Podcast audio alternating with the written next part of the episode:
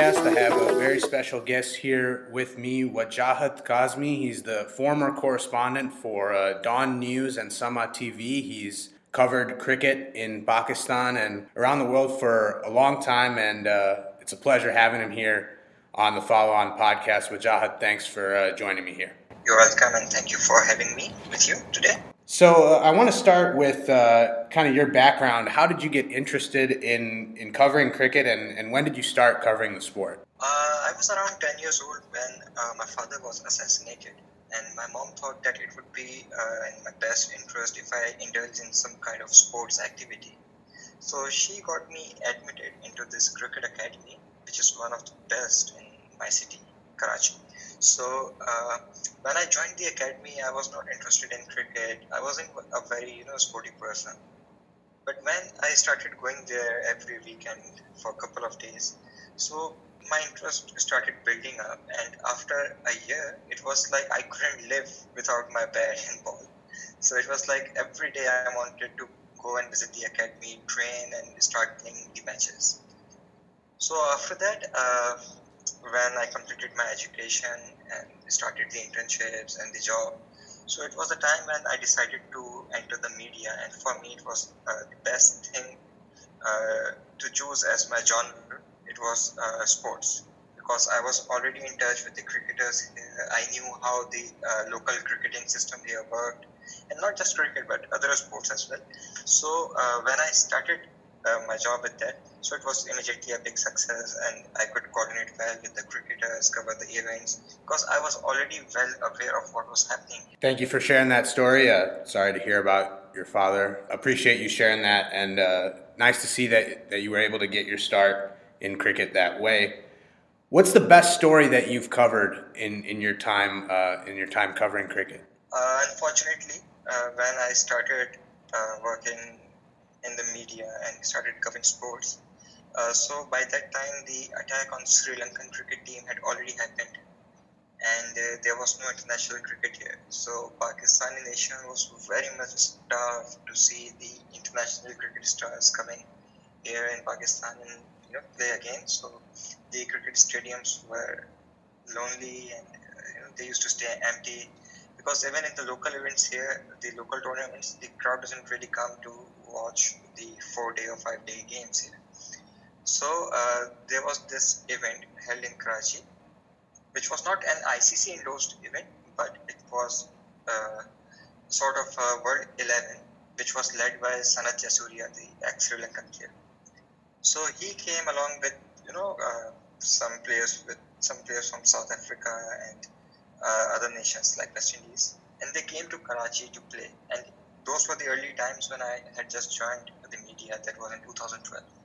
So I went there and covered that event, and that was sort of the first international event that I covered.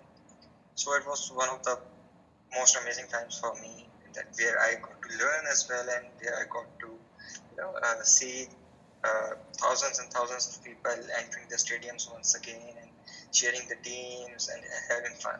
So it was really nice as someone who also interviews athletes on a fairly regular basis, there's some players that we know will give you good answers and, and have a good conversation with you, and, and some who who won't really give you that much, won't really talk to you in, in sort of an open way. They'll be more guarded. So, in your experience, which player was the easiest to talk to or, or gave you the best interview, and, and which player was kind of the most guarded? Uh, I think Yunus Khan, uh, he's one of the most humble and down to earth person that I have uh, you know, ever interviewed. So whenever uh, we interact with him or do his interview, his answers are also very witty. And as far as uh, the difficult interviews are concerned, uh, I would say that uh, though he's a really good friend of mine, Shahid Afridi is one of those players. You know, uh, getting an answer is very difficult from him. You mentioned the attack on the Sri Lankan cricket team back in 2009, and a lot of uh, that stemmed, or a lot of the aftermath of that was uh, was that Pakistan was basically cut off in a sense from world cricket. Uh, obviously, the 2011 World Cup, they were a co-host, and then that status changed. A lot of countries stopped touring Pakistan. So it's been a decade now since that. attack. So, what have you seen that has kind of changed since that incident to now, where cricket might start to open up again in Pakistan? Uh, the most unfortunate thing that happened, according to me, is that so many of our players who have played more than 40 or 50 tests since their debut have not got a chance yet to play uh, uh, play an international test match here in Pakistan yet. Like uh, players like Azhar Ali and Asad Shafiq, they had their debut after Pakistan has seen uh, changing of the guard in terms of the, the players on the roster. You know, I remember the Wasim Akram, Shoaib Akhtars, Inzamam Haqs, even the Shahid Afridis, but now we've seen a lot of young guys like Fakhar Zaman, Imam ul Haq, Babar Azam, and uh, some young bowlers as well, Shadab Khan. So, what have you seen from this new team that makes you either optimistic, pessimistic about what they can achieve on the world stage? Uh, with the start of PSL, uh, we have seen uh, a lot of new young players uh, making their way into the team, and some of them have uh, really made their marks in the international games with their performances. some of them have been really phenomenal, even in the last game against South Africa T20 last month. We saw how Shadab Khan performed very nicely with both the bat and the ball. So he was really good we have seen Babar Azam, we have seen Hassan Ali, and uh, Shaheen Shah Afridi's another addition that we have had from Pakistan Super League. So overall, I see them uh, gelling up nicely, and uh, I see that they might be having a good future for Pakistan cricket. The 2017 Champions Trophy was a huge coming out party for Pakistan. I don't think anybody expected them to win the tournament at the onset, and then they go out and have this fantastic run. What did that victory mean for the team and, and for Pakistan cricket fans? Uh, it was pretty much unexpected. We were not expecting the team to win the tournament because uh, the players were new and uh, the team wasn't uh, playing very nicely like we saw in the first game against India. We pretty much easily uh, gave India the game. But after that, the team bounced back. They showed their real strength with uh, complete unity and it was amazing to see them going all the way and uh, winning the tournament. Pakistan has struggled recently in ODI cricket. You go back to the Asia Cup; they didn't have the tournament that they wanted to have, and then the South Africa series here. What have you seen are things that maybe need to be changed or need to be addressed for this team going forward? Uh, the most important thing that I think is uh, the team selection because uh, we have some very amazing domestic performers like Fawad Alam who have been uh, completely ignored throughout for years and years. Though they have been performing very nicely in the domestic circuit, but uh, they are not given a chance. While we are repeating the same players who uh, underperform in these tournaments and series, and again they make a comeback despite you know pretty ordinary performance. But the performers that we have in the domestic circuit, they are not getting a chance.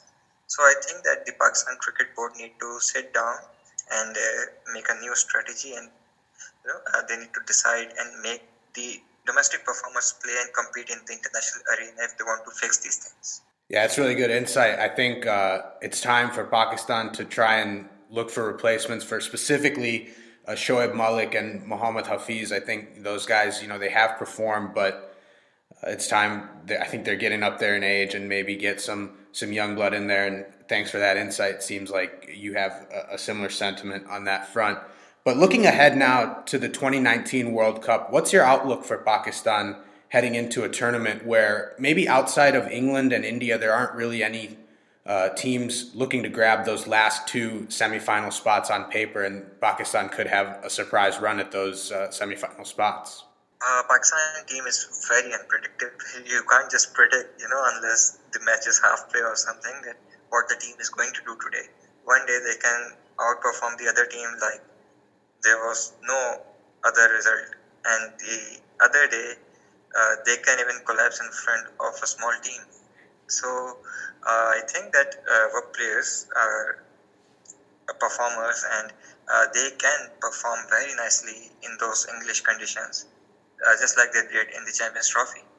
So uh, let's see with what team is made for the World Cup after the PSL and Pakistan is also playing England over there, so they might have time to adjust to the English conditions. So you think Pakistan is, is very unpredictable, so we can't say anything for sure as far as uh, as what they're going to look like going into the World Cup. Yeah, it's like the recent uh, three T20 matches against South Africa.